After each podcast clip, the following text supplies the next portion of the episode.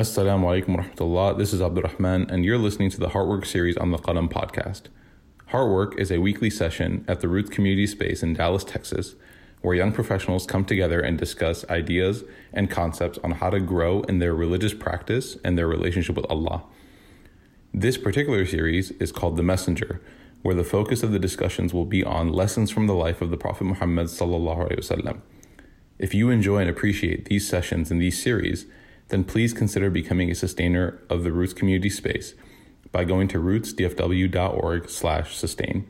We really appreciate your contribution, we appreciate your prayers, and we appreciate you listening to the programming that we put out. Jazakumullah khairan. Wassalamu alaikum warahmatullah. Still kind of warm outside. It's not too hot, alhamdulillah, with the shade. But if you want to get any drinks at all, uh, in the back there we have water and, and lemonade. Uh, it's all free, so please help yourself, inshallah, and stay hydrated.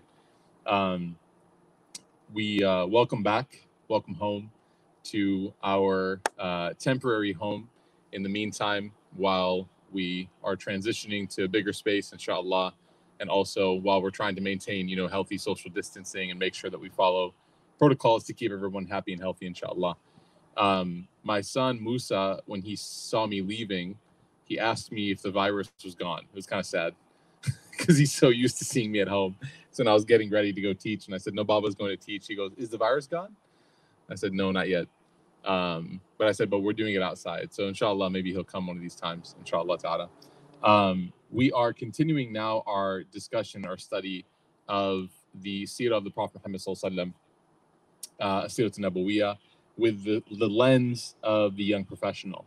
Um, so learning the life of the Prophet Muhammad for the individual who is working, is you know at a stage of their life where they're working, uh, managing their personal growth, their spiritual growth, their identity, as well as you know relationships, family, uh, and moving forward in those uh, areas of their life. Um, and last week, where we were, and I know we started late last week, so we weren't able to cover as much as possible.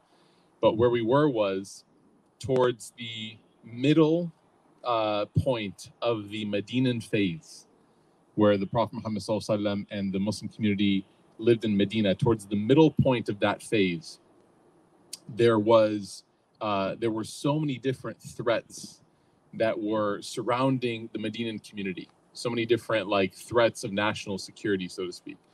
So you had you know the Quraysh obviously. Uh, they were a massive threat that had to be neutralized so that the Muslims could live in peace.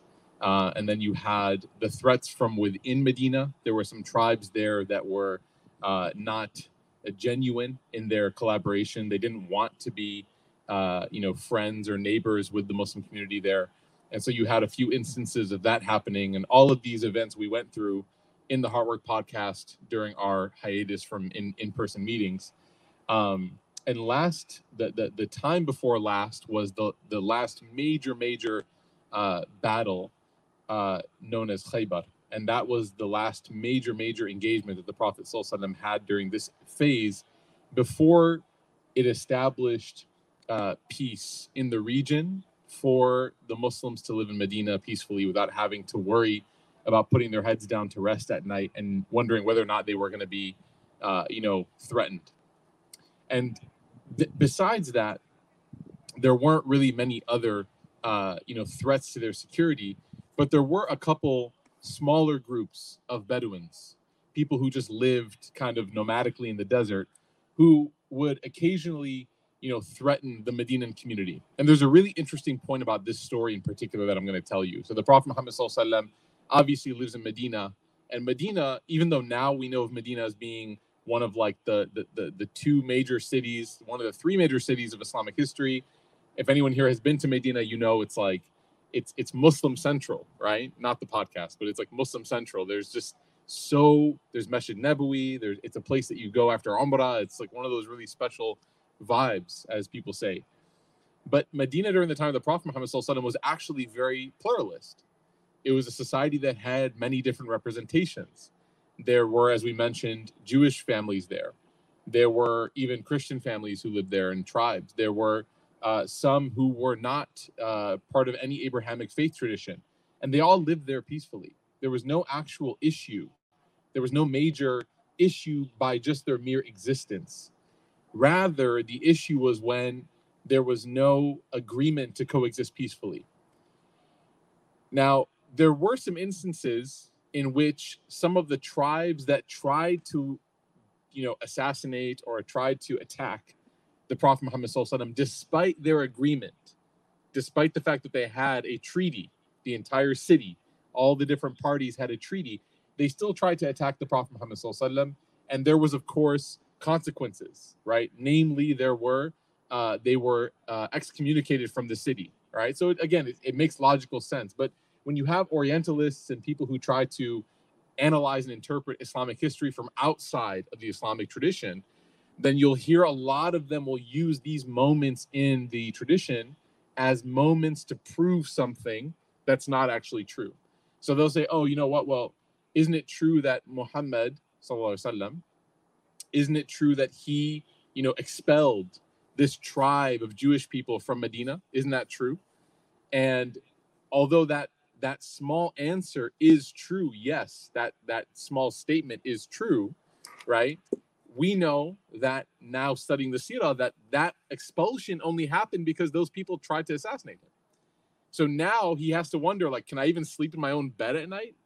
Like can I even live here anymore? These people are literally plotting to come and kill me in the middle of this of my of my sleep when we're having we're supposed to be neighbors. We're supposed to be friendly people. So as the leader of Medina, he's like, I have to protect the interest of everybody here. These people have proven to be treacherous, so they're gonna have to leave, right? Which expulsion after an assassination attempt is not even really that bad of a consequence. But nevertheless, there tends to be rumbles and rumors about whether or not the Prophet Muhammad you know, had these kinds of uh, of of bigoted. Well, of course he didn't, but bigoted types of attitudes. So this story is very interesting, and that is that after Khaybar, after this last major uh, shoring up of security for Medina. Like I said, there were some Bedouin tribes, some nomad- nomadic tribes that were fighting and that were, uh, you know, kind of having small skirmishes here and there. There was a small group of farmers and shepherds on the outside of Medina. There was a small group, and they actually were religiously, they were Jewish. Now, they were being attacked they were being attacked. And the Prophet Muhammad he gets word of this, and what does he do?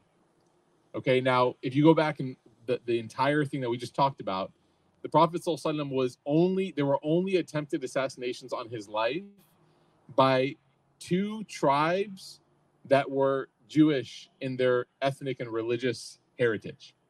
Okay, so if somebody wants to argue that the Prophet sallam was an anti-Semite, for example, right? This is typically the argument they go to. But this story actually provides a very interesting twist in that argument because these shepherds were Jewish and the Prophet Muhammad took it upon himself to send out 30, 40, even some narrations say up to 50 companions to go out there with their arms, like armed militarily, to go and defend these shepherds who didn't have any training in self defense. So he sent out this group to go and defend these people. And they were led by this young companion, Osama bin Zayd, radiallahu an, who was known most notably, uh, people talk about him most notably because he was so young. At this time, he was only 17 years old. Can you imagine being trusted with anything when you're 17 years old? Can you imagine the Prophet coming to you when you're 17? He's like, I need you to go and protect these shepherds. And he was the general of that army. He wasn't just like a soldier, he was the general. Can you imagine when you're 17? Like, what did your parents ask you to do? Like, they couldn't even trust you taking the garbage to the curb. They were like, make sure you, you know, or going to the grocery store. Don't forget the onions. Like, the, the amount of trust. And then you look at Osama bin Zayd, and the Prophet was like, you're in charge. You're the one that's in charge. So Osama bin Zayd, he goes, and despite the fact that he was somebody who was very much like militarily trained, of course, no one disputes his spiritual strength, no one disputes any of that. He was still younger than some of the senior companions, much younger. And so this story, very interestingly, has two wrinkles to it. Number one is the wrinkle of the Prophet using his companions, the Muslim community, to go and defend their Jewish neighbors. Right? This is an investment in community, in pluralist community, proving that it's not a religious difference. The only difference is, is your community trying to assassinate me or not? right? That's why your community is not here. The second wrinkle, which is interesting, is that when Osama bin Zayd is there and they're engaging in battle with these individuals, they're fighting them. And uh, one of the battles that they're fighting, there's an individual who he's engaging with, and that person actually mocks him because he's so young. That person actually makes fun of him, like you're a little boy, you know. Um, and he starts making derogatory comments towards him, like you're you're just a kid. Why are you here? You know.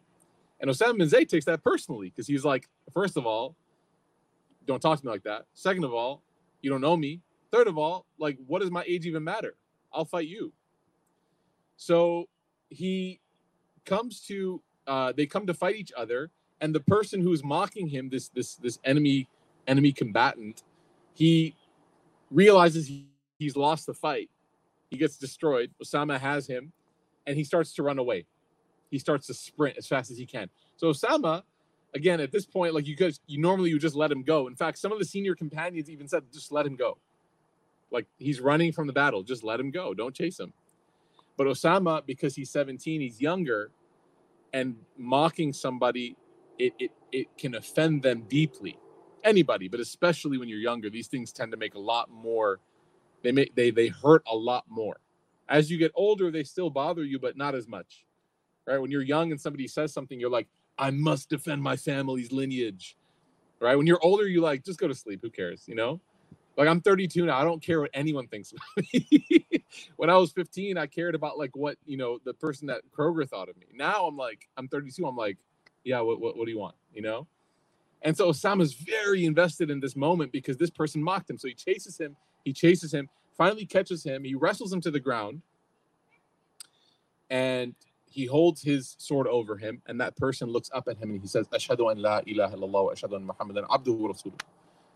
He utters the statement of faith. He says the Shahada. Now, what would you guys think if this happened?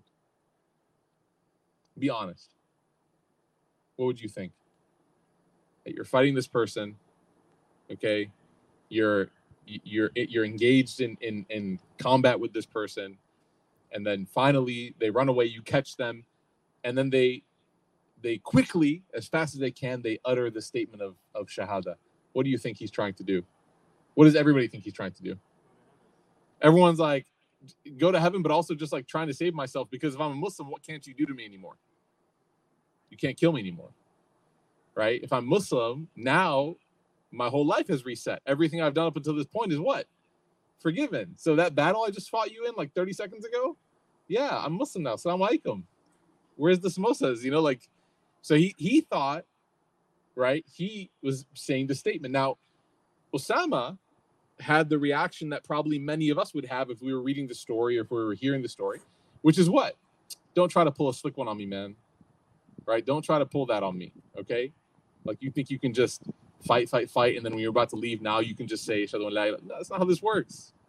So he actually continues and he actually kills the guy. He moves forward and he kills him. When some of the companions heard about what happened, the senior companions, they were shocked. And they were, again, very upset. Very upset. Osama initially thought that he was like doing something good. Like, look, I caught that guy. And He didn't mean it. And when, when he when he tried to you know be slick, no, not by me. You can't catch me. You know, like when you're young, you think you're so smart. It's actually what the word sophomore means. You know what sophomore means? I think it's Greek, right? It means wise fool. Sophomore means wise fool because when you're a sophomore in anything, you've only completed what? One year of something. And if you've completed one year of something and you think you're an expert, you're foolish. But you think you're wise because you've done one year. But actually, you have a lot longer before you actually truly understand something. So I'm not calling, obviously, no, of course not Osama bin Zayd foolish. That's not the kind of language we use with companions. But he made a decision that he ended up regretting. And the companions ended up telling him that this was not the right way. He goes back to the Prophet Muhammad and the Prophet doesn't know. So the Prophet does not know what happened. So, but he heard that the battle was an overwhelming success. It was a victory. They had protected their neighbors. They had protected the, the shepherd and the farmer. So he asked Osama, because again, he's the general. They asked him, they said, how was it? Osama said it was good. And he said, I wanted to tell you about this one moment that I had though. And he told him, he told the Prophet Muhammad this is what happened. And this is one of those very few times, very few times, like you can count it on one, maybe two hands, where the Prophet Muhammad got upset. Very few, like read the entire seerah, do it again, read it 10 times. And I want you guys to take a piece of paper and just write down the amount of times where he became very upset. And you'll find that in the 23 years of Nabuwa, the 23 years of messengership that he had, him becoming upset is like a phrase that you would rarely hear. And people would do all kind of things. People would do all kinds of crazy stuff that would make anybody upset normally. But the Prophet didn't get upset by the same things that we get upset by.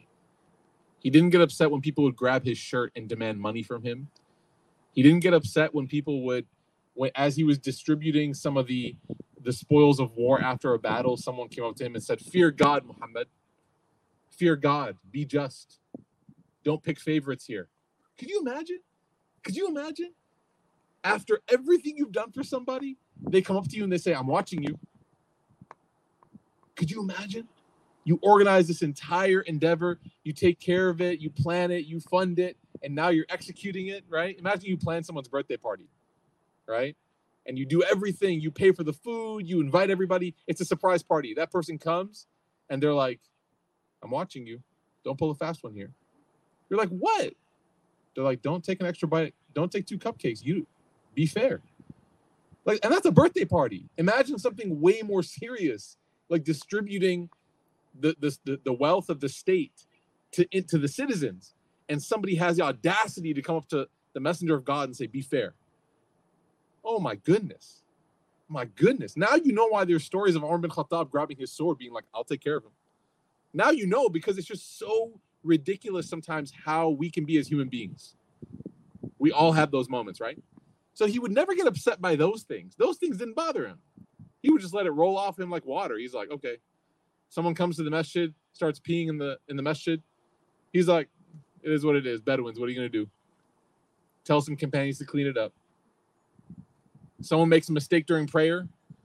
You know, one time somebody uh somebody made a mistake during prayer and uh, they talked out loud during the salah while they were praying and the companions next to that person they started to clap their hands. You know like when someone's making a mistake you can say subhanallah you can kind of like make a noise with your hand just to direct that person's attention.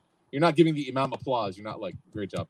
All right? Short. Mashallah you're not giving applause okay? So this person was doing that because this person basically during prayer somebody sneezed and this person was a brand new accepted islam very fresh like just accepted. And he said yarhamakallah that was the only thing he knew about Islam. Was that when someone sneezes, you say Allah. That was the only thing he knew. That was what he just learned it. So now they're like Allah Akbar, Allah. They're starting to pray. Someone sneezes in prayer. He's like Allah. In in like dhuhr, you know, like in a quiet prayer. So everyone's like, "Do be quiet."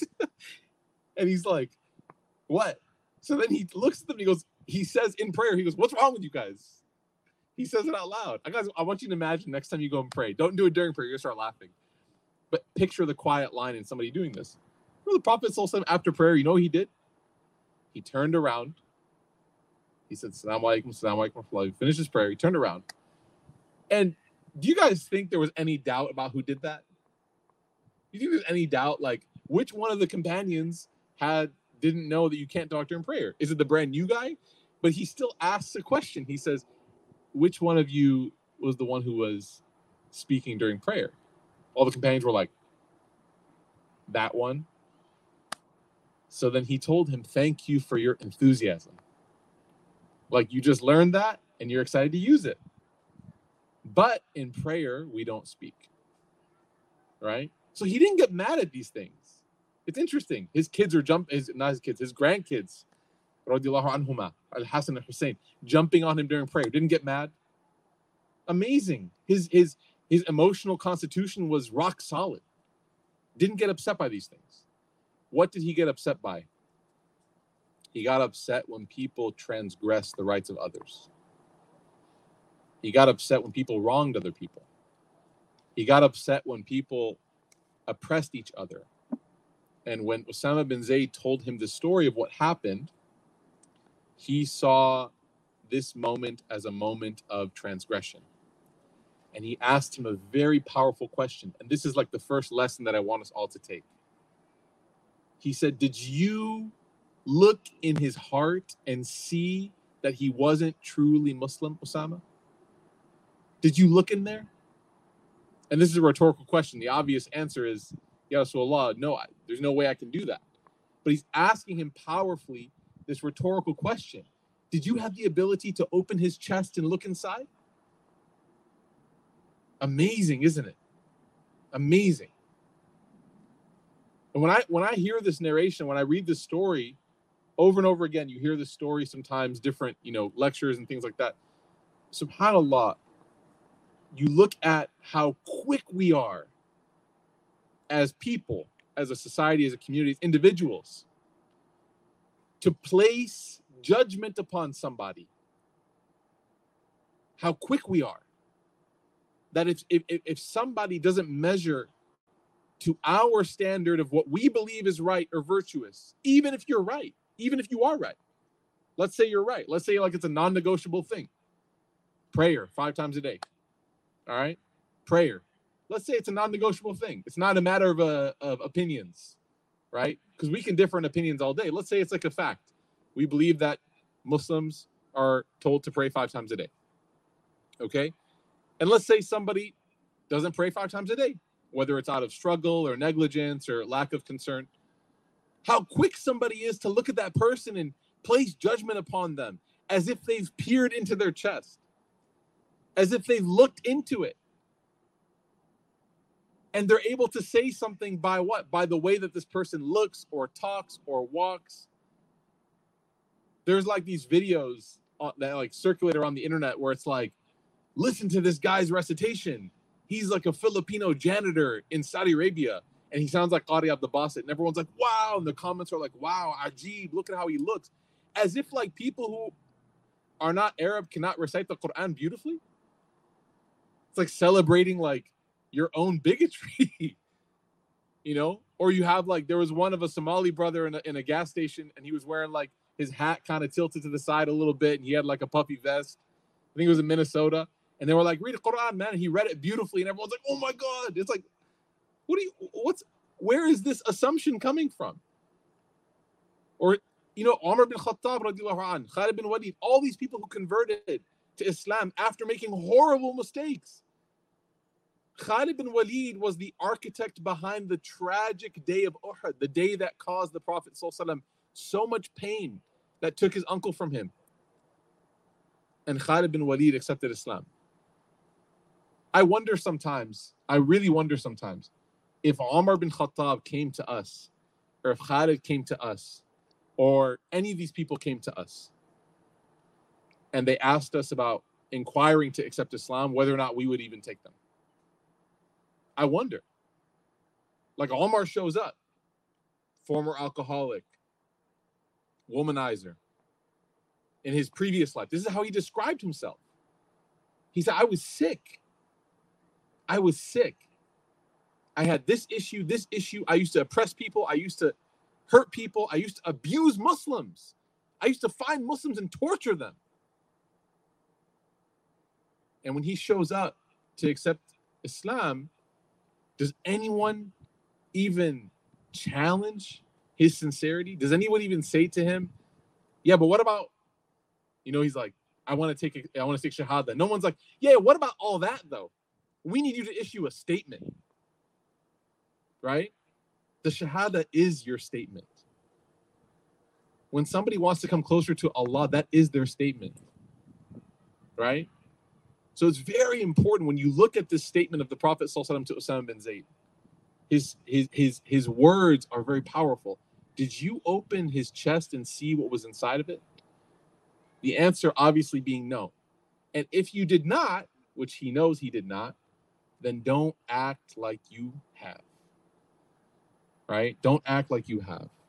So this was the one of the examples of how the Prophet number one, protected the neighbors of Medina. Number two, how he made sure that every one of his companions lived up to these ethical standards. That just because now you were the dominant community, just because now you were powerful and you had this kind of, you know, community swagger, like everyone's Muslim, and now you can, you don't trample on people's rights and you don't assume that you know what they actually are or are not. That's not our job. That's the job of Allah subhanahu wa ta'ala. Allah ta'ala tells us in the Quran, it is upon you to deliver the message, and it is upon me to take account. Right? Your job is to simply talk the talk, walk the walk. That's the job of you. Your job is not to grade people, your job is not to assess people's faith.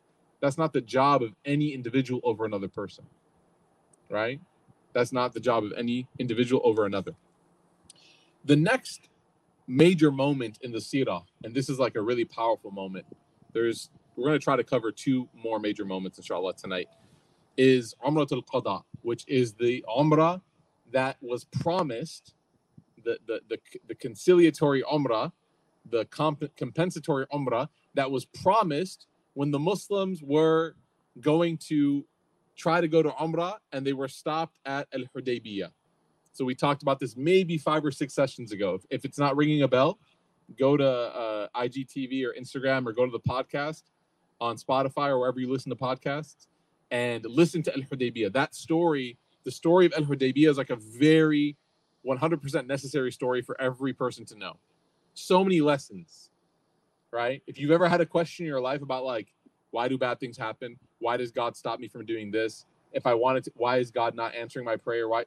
you have to listen to El Hudaybiyah because all of those deep divine questions about like God's reasoning and God's wisdom and strategy are all answered there. They're all answered in that one. Okay. But nevertheless, the result of Al Hudaybiyah, Hudaybiyah is the name of a place, by the way, and that's where the treaty was written. The result of Al Hudaybiyah was that the Muslims who had gone, 1,300 Muslims who had gone to make Umrah, they were told that you, for no reason, can't come in this year. Can't come in, which is strange because people from all over Arabia were always allowed to come visit the Kaaba. People were always, there was no limitation. So they said, You can't come this year, you can come next year. So one year had passed, and the Prophet had gathered uh, those 1,300 people, and he actually made an announcement. He issued an edict, a proclamation. He said, everyone who came with us last year, none of you can stay back. Everyone has to come. So those 1,300 people, you made that journey by foot, right? Riding and walking. This isn't like a nice bus or an airplane. In the desert, you rode and you walked. Every one of y'all has to come back. And no one was against it, but I want you to pinpoint this one lesson here that the Prophet is teaching you, which is if you make an intention for the sake of Allah, never back down. If you make an intention for Allah's sake, even if you have to fulfill it a year later, never back down. If your heart settles on something, be principled and make sure you fulfill that intention. Why? Why is it important? And by the way, some of you may have heard this before. Anyone here ever heard this might be kind of a real technical question, but it's okay. We got time, right? No one no one has plans after this, hopefully. And you ever heard that if you plan to fast in the morning, not like a Ramadan fast, like just an extra fast. If you plan to fast in the morning and you fast half the day, you can't break it. You guys ever heard that before? Raise your hand if you've heard that before. You can't break an extra credit fast, like a Nafil fast. You can't break it. You guys ever heard that? And if you break it, you have to remake it. Okay, so some of you may have heard it. Many of you did not. That's okay. It's it's oftentimes kind of like an um, it's used as kind of like anti like emotional blackmail. No offense if you're an auntie, right? Or no offense if you aspire to be an auntie one day, but basically, it's kind of used. At, you know, um, the only the time that most people encounter this, let's put it that way, is when there's like a, a, a an extra credit fast to come up. Which, by the way, this Saturday, make sure you fast. Ashura, the tenth day of Muharram, make sure you fast this Saturday. If you fast, the Prophet says your entire previous years of sins get forgiven lots of these opportunities. So make sure you don't miss out on them, right? So the time when you encounter this ruling of if you make a fast, your intention, you start it, you can't break it, is usually during these days. Because like when you're like 13, 14, 15, you're doing it because everyone else is doing it. And you're like, oh, I'm so tired. I'm gonna break my fast. It's not fard anyways, right? And then you have like the auntie like, no, you can't break it. It's not necessarily the case across all the schools of thought, but in some of them, namely the scholars from the Hanafi madhab, they say that when you make an intention, even if it's supererogatory, which again is one of those only Muslim words, ablution, circumambulation, uh, and supererogatory, only Muslim words. Okay, they say the Hanafis say when you make an intention, even if it's not an obligation, it's extra obligatory. Once you made the intention, now it's become it's become a, a mandate on you to fulfill that intention. And you know why they say that? It's amazing why they say it. They say because if you get used to making promises and then just breaking them, which an intention is what? It's a promise to Allah. I intend to do this, right? If you just get used to making intentions and breaking them, intentions and breaking them, you are going to find it very difficult to ever hold yourself to an intention that you make. So the Hanafis say, once you make it, that's it. The fast, sure, it wasn't an obligation. Now it is because you made it one, right? So when the Prophet Sallallahu Alaihi Wasallam, Umrah is not an obligation. The people who decided to go, they were deciding to go because they wanted to go. It's not Hajj, it's Umrah. But the Prophet said, if you intended to go, you have to go back because you have to keep your intention. Don't become people that become flaky with what you intend. Okay. So not only those 1,300, but actually 2,000 total ended up coming, including a person who had just come from Mecca by the name of Abu Huraira. Anyone ever heard that name before? Abu Huraira? He's really well known, especially amongst hadith, because he's like a really big hadith narrator. He's somebody that spent a lot of time with the Prophet Muhammad. But you know what's crazy? We haven't heard his name in this series up until this point because he just recently accepted Islam. He only spent a few years with the Prophet. He only spent a couple years with him, but he accomplished so much. So when you read about Umrat al Qada and you see that Abu Huraira he accepted Islam and came with the Muslims, you're like, wait, that Abu Huraira? I was expecting him to be like with Abu Bakr way back in the beginning. He did so much. He's like one of the top narrators of hadith and all of hadith. How did he accomplish so much in a little bit of time? How did he become somebody that we hear his name constantly? If anyone ever reads a hadith, you're going to come across his name. How? He only had a couple years with the Prophet Muhammad. The answer hard work. Hard work. He accomplished spiritually what some of the companions did not accomplish in even 10 years, 20 years.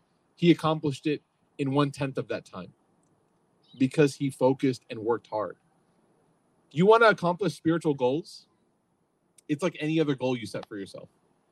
You have to actually work hard at it. Waking up for Fajr, we're like, yeah, that'd be nice one day. You're like, does Fajr ever come in at like 9 a.m.? If it does, I'm, i am gonna I'm gonna rock that. Like I will be I will be there. I'll pray tahajjud when Fajr comes in at 9 a.m. It's like no man, like Fajr comes in. I do know people, by the way. I do know some people who live in the southern parts of the United States because Fajr, I think the earliest it ever ends, the earliest sunrise ever happens here is like 6 a.m. I don't think year round there's ever a time when it when the sun comes up before 6 a.m. So I know people who are like, we're not moving to Minnesota, right? Or Boston. I have friends in Boston who fast from like three in the morning. I'm like, what are you doing? I'm like still eating like my second cheeseburger during Ramadan in the middle of the night. And they're like, yeah, I just started fasting. Right. So you know, people try to find little perks to make Islam a little bit more easy for them. That's fine. Living in Texas, okay. But waking up at six in the morning to pray, it's not easy, especially now because most of y'all just waking up at 8:30 in your pajamas and opening your laptop, right? And like logging into work or logging into class. So it's it's difficult to wake up and and get yourself to pray, but just like anything else, if you want to accomplish great things spiritually, you have to work. It's worth it, but it may not be always easy, but it's always worth it. So when the Prophet, when he did this and Abu Huraira came with them, what's interesting is that on this journey, the Prophet, he actually ended up bringing uh, a lot of armor, a lot of armor. Now, in the original agreement that the Quraysh had, they said to the Prophet ﷺ that you can only bring, each person can only bring their own sword and it has to be covered. So you can't walk around with your sword like unsheathed. Like Omar, he used to walk around with his sword around his neck like a necklace. Right? And what is that supposed to mean? It's supposed to mean that, you know, like we're ready. You know, if you want to mess, then like, you know, it's kind of like people walk around in Texas, like kind of have their shirt, you know, they might be carrying and they're like, just kind of walk around. It's like, dude, this is a 7 Eleven, relax. You know, this is this is a daycare, like chill out, you know, like, but they just want to show you that they're ready. So Ahmad was kind of like that. So Quraysh, they said, okay, yeah, of course, you know, you can bring, you know, whatever sword you have because you're traveling in the desert. You need to protect yourself, but it needs to be sheathed. When you get to Mecca, we want to see it covered up. We don't want to see it. So the Prophet he brought a lot more than that. He brought armor and he brought shields and everything. Interestingly, when the Quraysh had heard, when the Quraysh heard about this, they said, This is strange. They heard that the Prophet was bringing not just the swords that were sheathed, they heard that he was bringing horses and shields and all kinds of armor and everything. And they said, Is he coming to like attack us? And you know what they said? SubhanAllah, they sent a messenger to meet with the Prophet because they heard and they were like, We got to figure things out because if they're coming, we thought they were just coming to do our Umrah. We didn't know that they were coming to throw down. So the messenger came, a messenger came to the messenger, sallallahu. You like that? Bars, right? So they sent a messenger to our messenger, salam, and he said to him, very interestingly, he said, Oh Muhammad, he said, I just wanted to, we've heard news, like a rumor, that you guys are coming with a lot more than what you agreed to come with. You said you would come with a sword that was in its sheath, but we see that you have horses and all this. What's the deal? The Prophet ﷺ says, We're not bringing that into Mecca. We didn't mean, we did not intend to ever bring that into Mecca. So he said, What do you mean? He goes, We're bringing it with us to take care of ourselves in case we need to. But we were planning on leaving it outside of the city. And you know what the messenger, the one that was sent from Quraysh, you know what he says to him? He goes, I thought so. He goes, You've always been a person that's been trustworthy. Isn't this crazy? This is somebody that does not believe he's a messenger of God. And when the Prophet says, No, we weren't ever going to bring it into the city, the messenger goes, I knew that. I knew that. Like you're you're you're so trustworthy. Everyone was shocked in Mecca because we were like, how is he not doing what he said he was going to do? This is mind blowing to us. He's always been somebody reputation how important is reputation. The Prophet didn't even have to finish his sentence. He didn't even have to, you know, if somebody's concerned at your workplace about your punctuality or your productivity or your focus or whatever, right? Things happen. It's weird. You know, like people, oh, did you, did you, uh, you know, someone's complaining that you, you, you're being cold towards them. Like HR calls you in. They're like, are you, do you have some issues, some tension with somebody? You're like, no. And a lot of times in those situations, you actually kind of have to defend yourself. You're like, no, no, no, like that's not no. I, this and that and that. No, I, I had no no ill will toward that person, right? But the people that are able to untangle those situations very quickly are the ones whose reputations precede them. So if you're somebody that everybody on in, in, in on your floor, everybody in your office can vouch for you, everybody, they're like, I know him. He's great. I know her. She's amazing. Right? What's her name? I don't know, but she brings in donuts. Wallahi, guys, if you want to win, just bring donuts. Win what? Anything. If you want to win your classroom over, your your your your office, just bring donuts. It works. Your kids. When Moose is throwing a tantrum, I'm like, I have donuts. He's like, Hi, good morning, right? Like it's fresh start. It's like 3 p.m. Right? They don't even need to know your name. They're just like, oh yeah, they bring donuts every Friday. They say something about Juma Mubarak. I don't know what that means. I like the I like the the eclairs. I don't know what kind of Juma donut that is, right? I like that donut. Your reputation precedes you. Now, if anything happens, it's a crazy world, man. People might say, if anything happens, you're like, no. And without you even having to finish your sentence, they're like, yeah, we know. We know what kind of person you are. You're one of the good ones. You see how important reputation is? I'm not trying to sound like again like auntie moment, like number auntie rule number one, you can't break your fast once you started it. Number two, your reputation precedes you. Look gay, right? Like, what are people gonna say?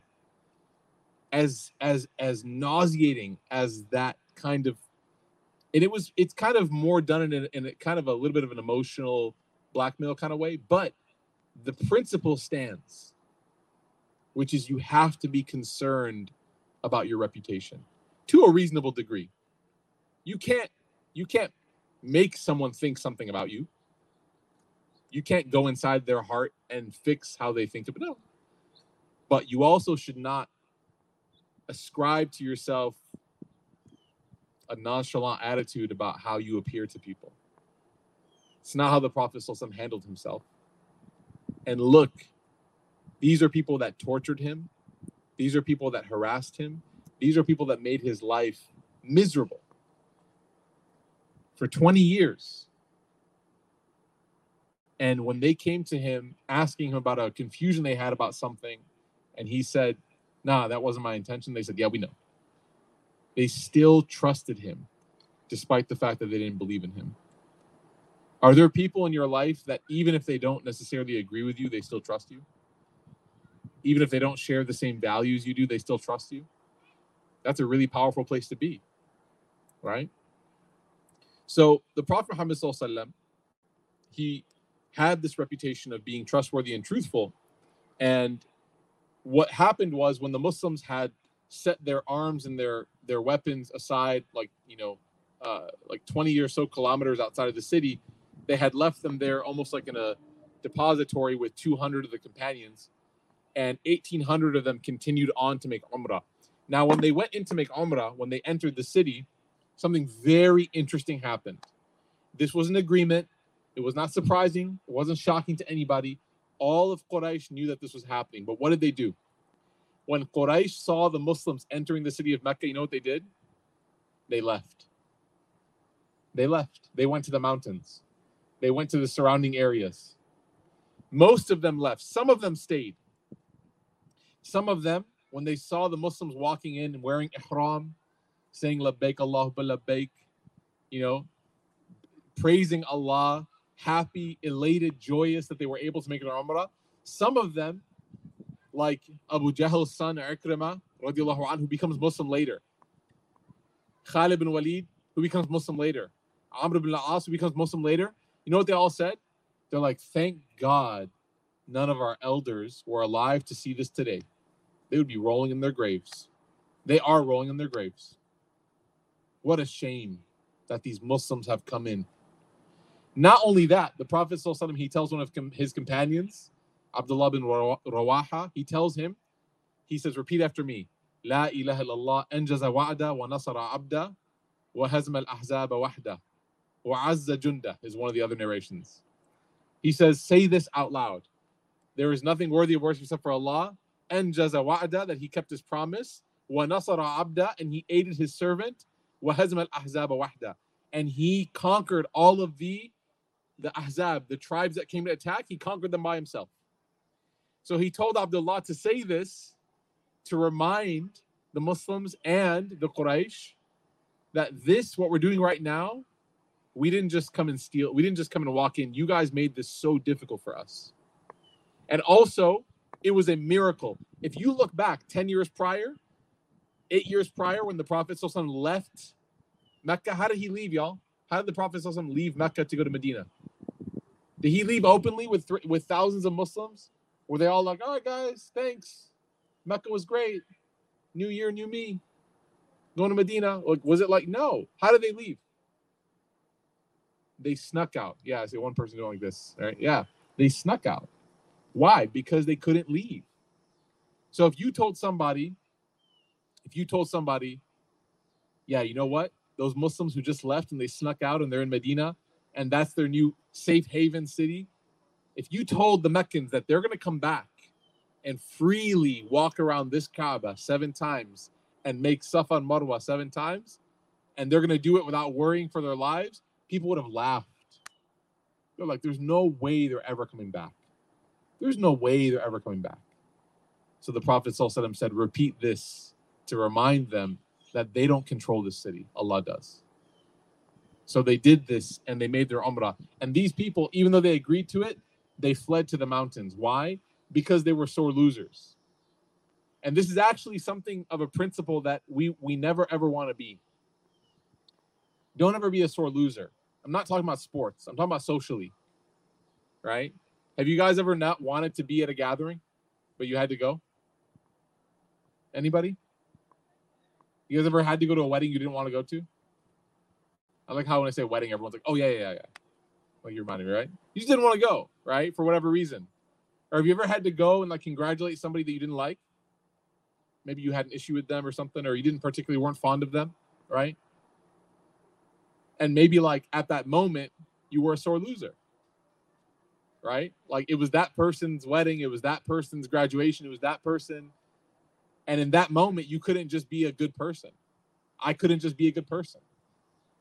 You know, that person gets a job, and I'm like, who would hire you? This guy, huh? Do they know what kind of guy they hired? And the person's like trying to act as if they're joking, but no, you're just being a sore loser. You just can't accept that this is this person's moment. Right? Somebody gets married, you're like, man, how'd you pull that off? And the guy's like, what are you talking about? It's like a room full of friends congratulating him. You have the one guy who's like, yeah, I don't know whoever who would marry you. SubhanAllah. Du'as really do work. You know? By the way, I know we're all like thinking like, but I've actually heard statements like this. I've been a part of gatherings where like somebody made a meal and someone's like, Wow, you order in? Or like what? Like person just cannot, you know, and and Imam Maulud of his uh purification of the heart poem, he said this is a sign of envy within the hearts of people. That when good things happen to somebody else, you can't just celebrate for them. You have to take a little shot. Right? Oh, you got a new job? We'll see how long that lasts. I've heard these statements. I'm just like, what side of the bed did you wake up? Did you even wake up on a bed today? Like, there's just bad sides of beds for you, subhanAllah.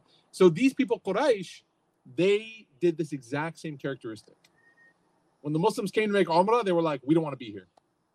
They couldn't just be honorable people. For as dignified as they thought they were, nope, no dignity there. As soon as they came in, right, they left. This is like Isaiah Thomas and the Bulls. I know it's kind of a random joke, but you'll inshallah watch watch the last dance. You'll get it one day, inshallah. Okay. Isaiah Thomas, sore loser, right? May Allah Ta'ala protect us. Okay, so that was something that they noticed. And then the last, and this is what the Prophet ﷺ did, and we'll conclude here because it's almost Maghrib time. The Prophet ﷺ had a beautiful way of taking social bigotry and addressing it head on. He always had wisdom and he always had class. He never ever did things in a way that were abrasive or brash. He did things with thought and he always thought things out. And when he it was time to pray, he asked Bilal radiallahu an to climb the Kaaba and to stand on top of it and to call adhan so that the Muslims could pray. And I want you to imagine that this Bilal was the Bilal that was sitting, was tied down in the streets of Mecca, being tortured by Umayyah bin Khalaf, screaming Ahadun Ahad as a boulder was placed on his chest in the heat of the day. This was the one that was tortured day in and day out that Abu Bakr Siddiq had to come and buy him from slavery to free him. And now he went from being tied to the ground of Mecca to being at the highest point on top of the Kaaba, claiming and proclaiming God's greatness. This is not a coincidence. The Prophet Muhammad did not just think it would be a nice aesthetic, right? It wouldn't be great for the gram, golden hour, oh, it's Maghrib, go give go give adhan, right? Golden hour. That's not what it was. The Prophet Sallallahu here was making a very clear statement that every single piece of that age of ignorance, everything, the classism, the religious harassment and torture, and the racism, all of that has no place in what we call the ummah of the Prophet Muhammad. No place here. And to emphasize that to you people, is what he's saying. To emphasize that, I myself am not going to go call the adhan. I'm not going to ask Abu Bakr or anybody else to do it. Not going to have any of our Muslim poets go up there and recite poetry. I'm going to ask Bilal, who you might see as a former slave, but he's one of our luminaries. You might see him as dark, but he lights up the world for us. I'm going to have him go and call adhan. And I want you to see that because you need to see how Islam transforms people. And the Prophet, when he did that, there are narrations where Umayyah bin Khalaf's son and Safwan is his name and others, they were like totally, for lack of a better phrase, they were shook. They didn't know how to process it because they were so programmed to think this way about Bilal and others that when they saw the honor that the Messenger of Allah had given them, they didn't know. It's almost like they had come into own their own. They'd come into confrontation with their own demons. They didn't know how to process it.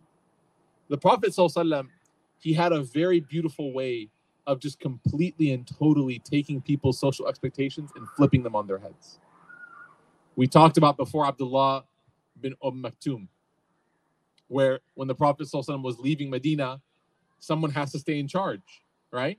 Somebody has to watch Medina while he's gone. So he picks Abdullah bin Umm Maktoum, who is who? He is from the poorer class. He is not well known amongst the, you know, uh, the more, you know, elite people. And also he's blind. He can't see. And the Prophet ﷺ says, Abdullah ibn Umm Maktoum is going to be our mu'adhin. He's going to call the adhan he and Bilal are going to share that responsibility. So some of the companions are like, how? How does he call the adhan? You know how you call the adhan? You have to see what? You have to do what? How do we know it's Maghrib, guys? Your phone, right? No, you know it's Maghrib because you can see that the sun is setting. You know it's Dhuhr because you can see the sun is at its zenith. You know it's Fajr because the sun hasn't risen yet. So some of the companions were like, "Ya Rasulullah, we don't want, we don't disagree with your with your choice, but there's a very clear occupational issue here, and that is that you've chosen somebody to do a job that requires them to see, and he is not able to see. The Prophet said, I know that. So they said, How is it going to work? He goes, You see it and you tell him. He didn't say, Oh, you know what? You don't really fit the qualifications, Abdullah. Sorry. No, he flipped their expectations on its head. He said, We don't just say that somebody can't do that because they can't. No, you're going to tell them when Hey, Abdullah bin Maktoum, yes, it's Dhuhr time. Can you call the adhan? Yes. We don't live in Mecca anymore, in, in, in Jahili Mecca, where people, because they are blind or because of what Allah, how Allah made them, whether it's their ability or whether it's their inabilities or disabilities, whether they're the color of their skin, we don't live in that world anymore. Right? We live in a different world. In akramakum indallahi atqakum, where God only judges you by your piety. That's where we live. So that's why he says, Bilal, go ahead and call the adhan because we live in a different Mecca now. And Bilal goes up there and calls the adhan, and he calls people to pray. And it's like a new era now with the Muslims that they had finally finished their Umrah and they had prayed in Mecca and they spent three days there living, worshiping, praying, socializing. And I'll finish with this last point before we break from Maghrib ourselves. One of the things that the Quraysh became very concerned about in this time was something very interesting. And I'll share this with you because I think this is something that can immediately apply to us. The Quraysh wanted to protect the Meccans from seeing the Muslims interacting. They didn't want to see how the Muslims were interacting with each other. Why? Because the Muslims were really friendly with one another. And they were like sharing resources and food and being kind. Right? We've heard stories about people who like faked eating so that the other people would eat their food. Right? Remember, remember those stories? This is the this is the, the Muslim. This is what makes somebody part and parcel of your faith are these character traits that the Prophet taught us. Think for a moment, just pause and think for a moment about how much of what is considered supremely good character in the Western construct is something that's like already embedded to you because of your Muslim faith. Things like generosity. Have you guys ever tried to pay for somebody who did maybe was not from the Muslim faith? Have you ever tried to pay? Anyone here ever gone to eat lunch with a fellow Muslim? You guys ever had that awkward who's gonna pay? Not who's gonna pay because you want, but you're like, I'm taking care of it. I'm paying. And then the waiter or waitress gets really weirded out. You guys ever had that before? I know it's been a while since we've gone out, guys, but you guys ever had that before? And then when you go out with with someone else, maybe who's not used to that, right? And it's seen as like a hyper generous thing to do. They're like, no, no, no, no, I got money. Don't worry, I'm fine. They're taking it as like sadaqah. They're like, no, no, I'm good. Like I have an apartment. They start showing you their deed of their home. They're like, I'm good. You don't have to pay for me. You're like, no, I'm not paying for you because I think you're poor. I'm paying for you because we're friends. I got you. You, you know, I got you. You get me next time. And it's such a foreign concept to some people, right? But within the the, the, you know some cultures yes but within the islamic community it is encouraged by the prophet sallallahu tahadu tahabu give gifts. These things are encouraged not only by our cultural traits not only by our, our heritage of culture but what? By our faith. Give people gifts. Take care of people. Make sure that people be hospitable. All of these things are considered. So the meccans they were scared. They didn't want the Meccan people, the Meccan leaders did not want their people seeing how the Muslims were just like amazing with each other. Because why? And it started happening. Their hearts started to soften and they're like, man, is this what community feels like? Is this what brotherhood and sisterhood feels like? You know, last week, like we had one of our brothers here take a Shahada. You know, he wanted to, he's been coming and listening for a long time, but he took Shahada. And one of the things that I asked him, I said, you know, what what kind of he's been coming to Heartwork for a long time. I said, what kind of pushed you? What kind of pushed you through? I guess right that the wall there to accept Shahada formally. And he said, honestly, just the way that I feel when I'm here, like the way that people are so kind and this. And obviously, everyone has stories about like, well, I was made to feel unwelcome at this masjid or this place or this community. That happens. We're human beings, right? But don't ever forget that the good character that you carry oftentimes is the best way to teach people about your faith. The good character, who you are, is the best way to teach people about Allah and His Messenger. It's the best introduction. People are going to ask you, why are you this way? In a world that is so absent of virtue, why are you so different? And your answer is simple. This is what my prophet taught me. This is what Muhammad taught me. They say, "Who's that?" You're like, "Let me let me teach you." Right? The experience itself speaks for itself. So we ask Allah subhanahu wa ta'ala to grant us tawfiq. We ask Allah subhanahu wa ta'ala to purify our hearts and to give us strong faith. We ask Allah subhanahu wa ta'ala to make us people who represent the Prophet well with all of our shortcomings and all of our mistakes. We ask Allah subhanahu wa ta'ala to grant us pardoning and forgiveness for our mistakes. And we ask Allah ta'ala to bring us closer to Him. We ask Allah subhanahu wa ta'ala to give us strength in these moments, in these months, and in these weeks and days of uncertainty and of struggle. We ask Allah Ta'ala to give us connectedness when we are so far apart from each other. We ask Allah Ta'ala to give us strong faith because these days they demand from us having strong faith. Amin ya Rabbil Alameen. Jazakumullah khairan, everybody. Um, how is everyone's experience generally with the outdoor setup? Thumbs up? We okay? All right. Alhamdulillah. Um, so inshallah, inshallah, we are planning on having this be like a thing.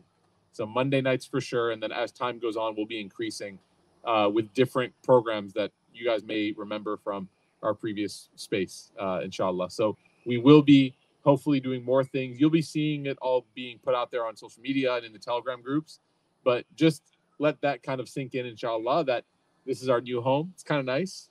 Obviously, it's always weather permitting, so hopefully it stays dry and cool and uh, we won't have to deal with a lot of rain and things like that. But yeah, alhamdulillah, I'm very happy. I love all of you so much for the sake of Allah, and it makes me so happy to see us being able to come out, even if it's kind of a strange setup um, with this thing and you know all the precautions, the mask, and everybody. I can't see your beautiful smiles, but I know that they're there, or at least I imagine them when I do make my jokes that you guys are laughing. So, uh, but yeah, alhamdulillah. Thank you guys again for being a part of this community and, and, and trusting the whole community with your spiritual development. It means a lot, and I hope, inshallah, and pray that we can honor your uh, your investment into the community, inshallah. Barakallahu fikum, inshallah. We'll be praying Maghrib. The Qibla is that way. So if you look at that tree, it's like towards, it's like through the tree, uh, that direction. So what we'll be doing is just on your prayer rugs, you can turn them to face that way. and we'll be doing Maghrib. Uh, we won't be able to have the speaker because we didn't bring our wireless setup this week, but next week we will. So we're just gonna say the takbir out loud, and then we'll have uh, Safi, brother Safi, our youth director. He'll call it out so that everyone can hear in the back. Khairan. Wassalamu alaikum wa rahmatullahi wa.